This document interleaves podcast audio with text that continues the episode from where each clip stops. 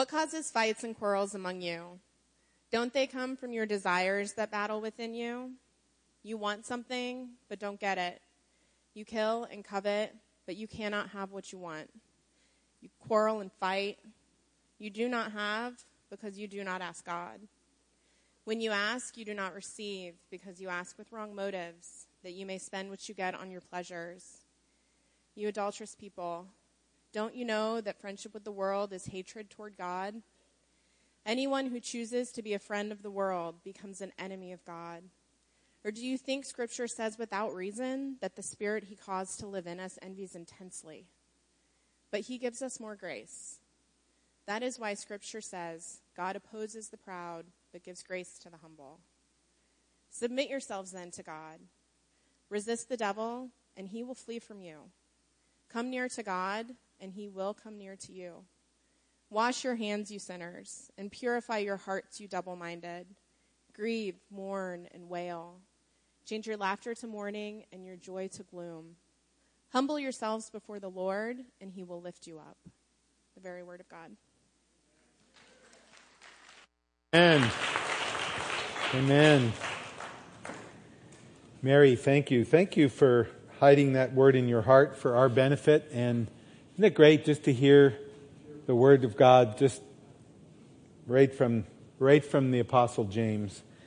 Um, you know, I had a uh, chance this past week to pray with someone, and um, they're going through a lot. And uh, at the end of the prayer, I just asked, How are you feeling?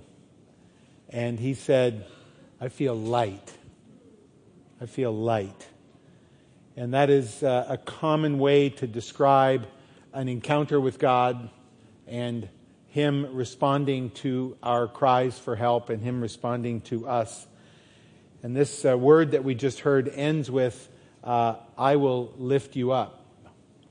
I will lift you up. And I, I believe that's the kind of uh, the kind of experience God has in mind for us this morning. He wants to lift us up. Now, of course, there are conditions about that and how that's uh, going to happen. Um, and so we're working our way through the book of James. We're calling this series uh, uh, Let's Walk the Talk with Jesus. And um, a lot of people think James is sort of a hodgepodge, doesn't really follow any sort of a logical flow. But as we've examined each week uh, the flow of thought, and I'm just going to briefly remind us last week we were in the comparison of false wisdom and wisdom from above. And uh, James is now continuing that, uh, that thought as to the implications of living in false wisdom or living in the wisdom from above. And one of the things about the wisdom from above is it is impartial. And one of the things that uh, God uh, exhibits all the way through the Bible is he's more interested in dealing with the people of God first than he is in dealing with the rest of the world. Because, of course, he wants the people of God to be an example to the rest of the world. And so he always starts with the people of God. And this, as stout and as stern as these words that we just heard are, they are written to Christians. This whole letter is written to Christians. So all of this stuff going on is going on in the church. And uh, it's still going on in the church. It's still going on in the church. And so God is really passionate about the holiness of his church. He has a very simple reasoning is that if he gave his very best, which is his son, and his son gave 100% on the cross, then the people of God, as a fair exchange, should give 100%. And so this is the, the, the, the track he's following in his thought process.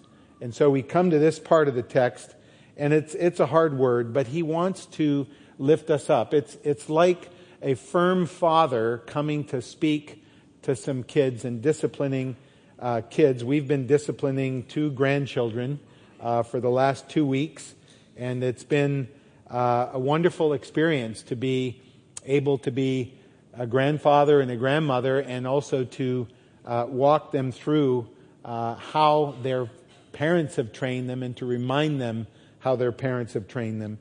But uh, this will be a bit of a hard word today, but it's coming from the heart of a loving father who knows our stuff, knows what we're like, and he still keeps coming. He still keeps coming. And he, he really is inviting us today uh, to step into this scripture. And he wants us to do four things. The first thing he wants us to do is he wants us to recognize that war that's going on within us. Don't hide it. Don't put a band aid on it. Just recognize it for what it is. That's verses 1 to 3. He then wants us to hate our adulterous lifestyle. He wants to hate, he wants us to hate our sin. And he talks that through in verses 4 and 5 as to what he wants and why. And then he wants us to reject pride, and he wants us to receive his grace instead of pride. There's a, there's a divine exchange that he wants to have happen here. And then finally, he wants us to come to him humbly so he can lift us up. So there's some process that he's working here this morning. And that's what we're going to do. We're going to have an opportunity to trade in uh, our stuff. Uh, what's going to happen a little bit later is we're going to have communion. And I always think of communion as the divine exchange.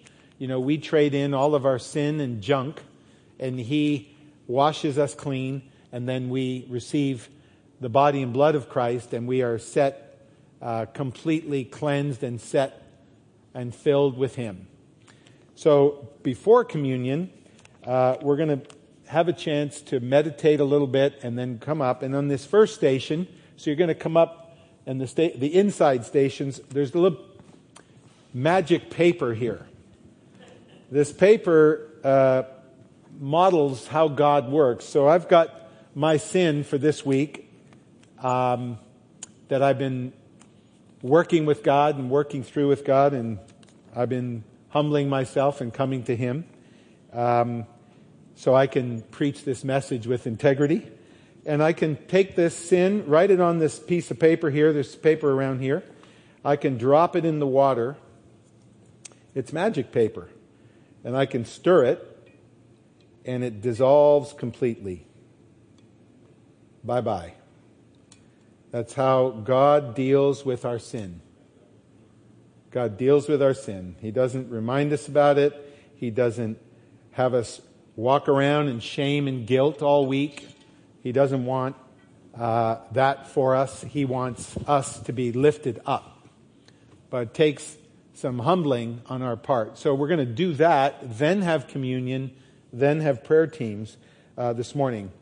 And it's all revolving around this quotation from the Old Testament where James uh, in calling us to humility is calling us to walk away from pride. And he quotes Proverbs 3:34, which says, "He mocks proud mockers but shows favor to the humble and oppressed." So God is calling us to reject our pride today. And pride is the root of all the other stuff that we heard about here. Pride is the root that makes envy and covetousness and lust operate because in our pride, we think the things we lust after are owed to us. Also, envy, which then has us comparing to one another, and in our pride, we think we compare favorably on the bell curve. There is no bell curve, right? God has no bell curve. God's either, you're either perfect or you're not. The only way to be perfect is in Jesus, who's perfect. But all these sins, all this adultery, all this fickleness, all this friendship and compromise with the world comes out of pride, comes out of our belief that we uh, are better and we deserve this. And uh, all of these things are anchored in pride. So he wants to focus on that. And he wants us to remind, to be reminded that God hates the proud and God loves the humble. So that's a fundamental shift he wants us to make in this passage. So let's uh, go through each of the four things, okay? First thing is he wants us to recognize the war that's going on within us. So all of this uh, first three verses points to this. What causes fights? That's a military term for war. And quarrels, that's a military word for combat among you. Don't they come from your desires? That's the Greek word hedone, which is where we get the word hedonism from. Uh, that battle, that's a military expedition into war. You desire, that's lust. Uh, and the hedone word again, so you kill. Now, we don't know exactly what was going on, but there were murders going on in the church.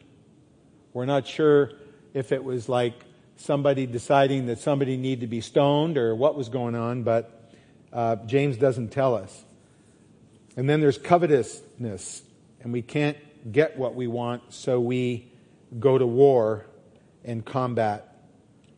And you, then he says you don't have because you don't ask, which raises a, a secondary problem of prayerlessness, which is rooted in pride, which fuels the belief that if we try harder during the day and skip our time with God and just go and do it ourselves, that we're going to somehow get more done uh, than God can get done if we ask Him.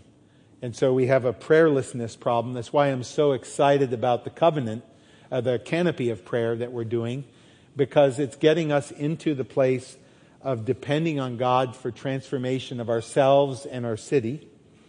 Uh, but this prayerlessness is a pervasive problem. And then when they do pray, they're asking with the wrong motives that they can spend what they get on their hedonism. So, uh, the text is screaming out like we need to be aware of this. And by the way, this isn't like a, an unusual condition. This is the way we are, even believers. We have this battle going on inside. Paul describes this battle in Galatians 5:17. He says, "For the flesh desires what is contrary to the spirit." That's your old man. That's the old man who wants to keep living and and uh, exercising his or her authority over your life, and it's contrary to the spirit. And the spirit is contrary to the flesh. See, these two are in conflict with each other. They are adversaries so that you are not to do whatever you want. In other words, you have been given the Spirit to have power over the flesh. You haven't been given the Spirit to watch this battle go on and on and on and on. However, this battle is real and it will last till the day you breathe your last breath. And the only way to win this battle is by the Spirit. And so the judging of other believers, by the way, that's rampant in the church rampant in the church. I'm going to talk about that next week. Um, lust, envy, all of this is rampant in the church. Uh, you know, I, I am uh, I participate in this. So I, I, met a guy last week who's a pastor of a new church plant. It's going to happen over in Newtown, and um, about a mile and a half from here. And I have learned that my behavior is to be uh, envious. Uh, the staff will tell you on Monday morning when it's been a lousy attendance week, you know, I'm like, ah, gosh, what are these people doing, you know? What are these people doing? And now there's another guy planting a church down the road. That's the last thing I need. So I've learned that my only way out of this mess is to confess it. And then last night, they were having a worship night, and I went there for the purpose of worshiping God and praying that this would be successful church plant, that they would do well, that they would be overflowing with people that are coming to know Christ, and they would be overflowing with joy that as they trust Christ, God would bring more to them. And you know what? We need more churches. We need more. There's so many people that don't know Christ. But I have to know myself and I have to know that I have to get in there and start praying for them because I want the king's treasure to be my treasure. I want the king's treasure to be my treasure. And so, more, Lord. More, Lord. But that's just a little bit of an insight into my filthy heart. But that's the way it is. And that's the way yours is. Hey? I've been, I've been getting worked over for seven days now, guys. You only get one hour. So, seriously, uh, prayerlessness, just, and then not getting answers to our prayer. The, the way to get answers to your prayer is to pray according to God's will, which is why in the prayer canopy, we're praying scriptures over our city and over other churches because we know those are the things God wants. So we're praying according to His will. So Tim Keller talks about prayer, and this is a great way to think about it. God will either give you what you ask, or He'll give you what you would have asked for if you knew everything He knows. Read that again. God will either give us what we ask or give us what we would have asked for if we knew everything He knew. Is He a good Father? This whole passage is by a good Father who wants to take us out of the mud of our filthy hearts and have us win this battle through the Spirit. Motives matter in prayer. So that's the first bit to really get in touch with what's going on in our hearts and to admit it and walk in it and bring it in the light. Second thing is to hate our sin, to hate our adulterous ways. One of the families in this church has a little saying love God, hate sin, kill giants. Hate sin. The fact is that most of us don't hate our sin. Most of us have come into an understanding that, oh, it's fine, it's fine, it'll all get forgiven at the end. And it doesn't work that way because we don't have a befuddled old grandfather in heaven. We have a, an amazingly sharp father who loves us. And he doesn't sweep stuff under the rug because his son got brutalized to deal with it. So he doesn't sweep anything under the rug. Everything will be dealt with, either on this side as repentance or in the end as condemnation. It's not a, it's a pretty clear message.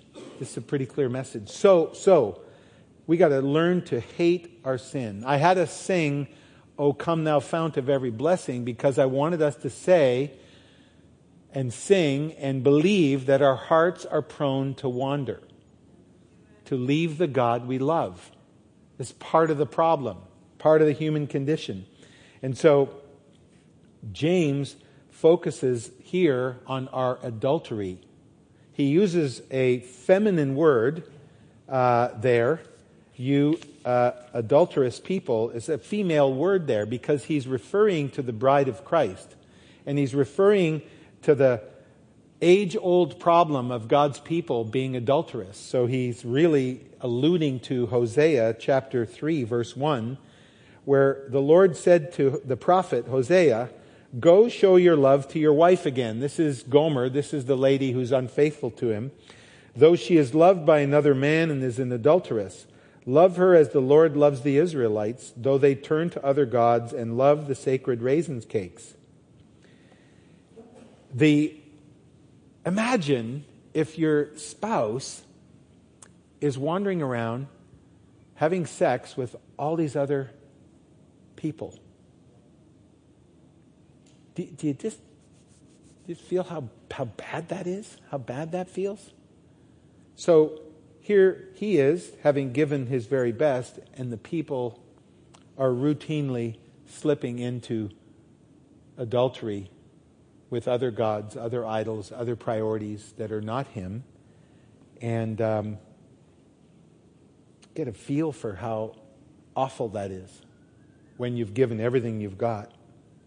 Now, this adultery, this adulterous ways, it, it springs from misunderstandings of who God is. It springs from uh, legalism and license, uh, attitudes and behaviors that sort of say, well, uh, how much can I get away with before God is not happy with me anymore? Or I can do whatever I want because there's always grace. So, what we end up doing is we end up thinking uh, what mathematicians would call a bounded set kind of thinking. Uh, it's kind of like a picture of the law, of a legal, where you got a line there and the territory inside is in with God, and the territory outside is out with God. But the problem with this is that eventually we start thinking, as the enemy, the devil wants us to think, that inside is no fun. Because God is a killjoy. Outside is where all the action is. And here we are having to be, you know, these, these Christians who are under all these rules and how miserable it is. And it's really law. And so what ends up happening in this kind of mindset is that we spend the whole day on the boundary. And we're craning our neck through the fence to eat the grass over there because we believe that grass is better than the grass God gave us. It's back to Genesis 3 where the serpent convinces Eve that God is a killjoy and is ruining her life.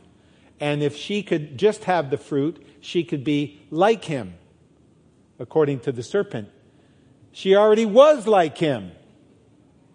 And so off we go. So this is, this is the condition of compromise. And our compromise with the world has all kinds of avenues. We have massive, massive sexual compromise in the church, whether it is compromise between men and women who aren't married, women and women who aren't married, men and men, friends with benefits, pornography, however you want to look at it. And it even comes to ordaining pastors and leaders who are practicing homosexuals. This is, this is not, this is not the way to love. This is, this is making up our own compromise to be popular with the world. That's what that is. And it happens in gluttony, it happens in comfort, it happens in wealth, it happens in the Word of God, where in most parts of the church, Genesis is a myth.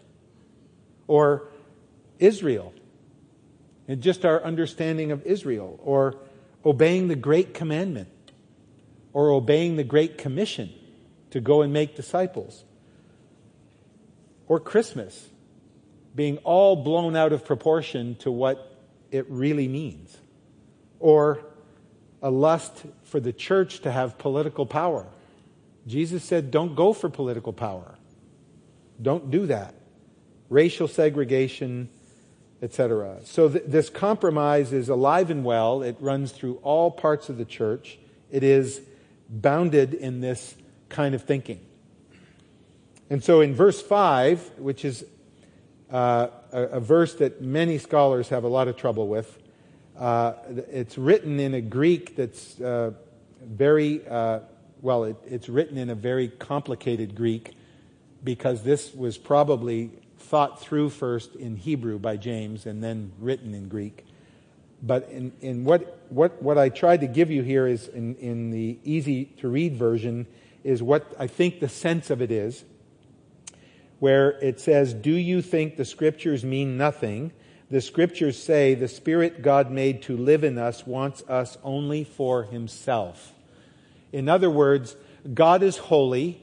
The Spirit He gives us is holy. The Spirit wants to abide in a, in a person who is holy. And so God is jealous for Himself. He wants, he wants us to be holy. In other words, he wants us to not get bogged down in all this envy and quarrels and compromises with the world and adultery, adulterous thinking. He wants us overcome by His Spirit. Right? That makes sense? So he's jealous about that. Cost him everything, he's given us everything, and so he, he's holy, and he will not dwell where it's not holy. So, to hate our adulterous ways, we have to switch gears and we have to think about a more different way to look at it would be a centered set, what math- mathematicians call a centered set. And there, the, the, the primary motivation is not who's in and who's out. The primary motivation is who is moving toward God and who is moving away from God. And so the Spirit, Jesus, the Father, is portrayed in the center as a well. That's where life is. That's where the living waters are. That's where love is. That's where eternity is. That's where everything we need is. And so we might think of it a little bit differently than the bounded set, where let's take this arrow on the bottom right. Can you go back to that? Yeah, this arrow on the bottom right. Let's say that's a prostitute in downtown Cincinnati who responded to the gospel last week and she's begun her journey with Jesus and she's still far from God. But she's done a 180 and she's now moving toward God. She's moving toward life. And then let's look at that arrow right in front of her. And, and that's, that's, that's the Bible scholar who grew up in church, who knows what the Bible says, but who's silently hates God. Just hates the whole thing. And he's become bitter and he's become, he's spouting off and he's become bitter and nasty. He's walking away from God. He's missed the whole point. He's missed the whole point. So on the surface, he might look pretty close, but he's way off. And I, I think since God looks at the heart, I think this is a more helpful way for us to think about and what God wants is He wants His people eating and drinking from the living water.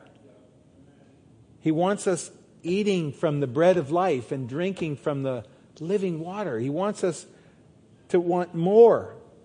And He wants us to want to cut off our compromise so we can get more. He wants us to be transformed by the presence of the Holy Spirit right now and in this place. He's calling us out of this mess we're in, in verse 6, he says, But, but, but, but, I got good news. He gives us more grace. He gives us the power to get out of these, these inner wars and the power to get out of this compromise and this adulterous heart to give us grace.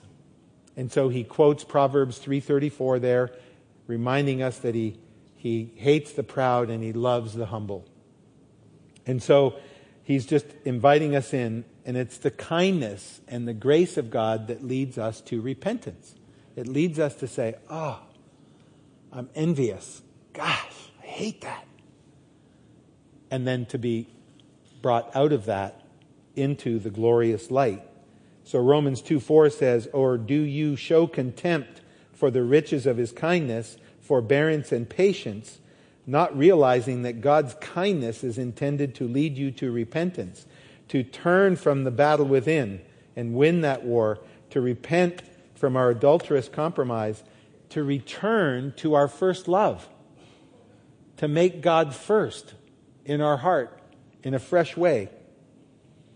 And then he, Papa, loving Papa, says, Look, Submit yourselves then to me. Resist the devil, and that devil's going to flee. Come near to me, and I'll come near to you. There's no conditions on that except the humble, submissive heart. Come to me, and I'll come near to you. And there we wash our hands, we purify our hearts, we get rid of double mindedness, we grieve and mourn and wail over our sin and what it costs God every time we go down that road and we humble ourselves before Him, and He will lift us up.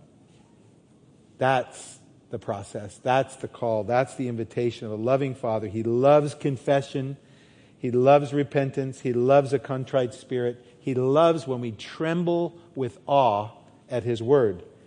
He says it this way in Isaiah 66, verse 2 These are the ones I look on with favor, those who are humble and contrite in spirit, and who tremble at my word. This is all very countercultural, it's all very central to God's heart.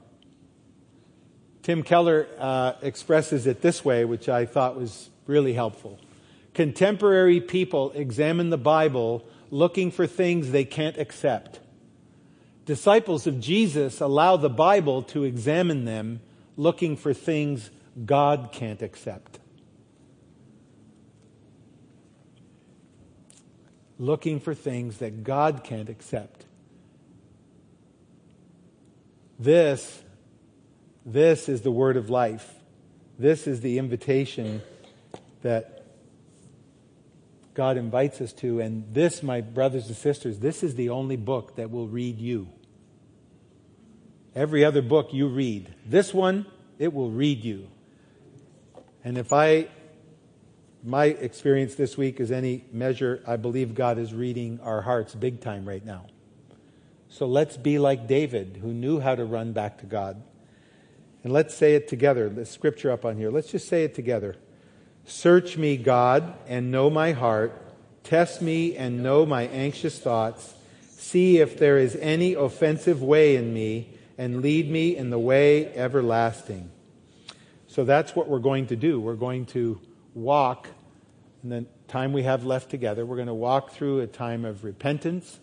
We're going to ask God to reveal whatever is in the way, whatever parts of our lives are in compromise, whatever parts of the war within are producing anger and bitterness and whatever else is going on. And then um, when it's time for communion, you come up, you can write those things on that paper, and then you can let God dissolve it away. Then you can go to communion. You can receive the divine exchange, and then uh, we'll have prayer people. But you can leave here light as a feather because you have walked in the ways that God has ordained for you. And remember, uh, we don't write Scripture, but we are to live it and love it and share it wherever we can. And, um, you know, when Paul preached in Athens, he said, Hey, up till now, God's been kind of generous in, in letting go some of this nonsense that's going on. But since he's called his son, who died and rose again to judge the world, he now commands everyone everywhere to repent. He commands everyone everywhere to repent. So, as A.W. Tozer says, we are not diplomats, but we are prophets. And our message is not a compromise, but it's an ultimatum from the king. From the king.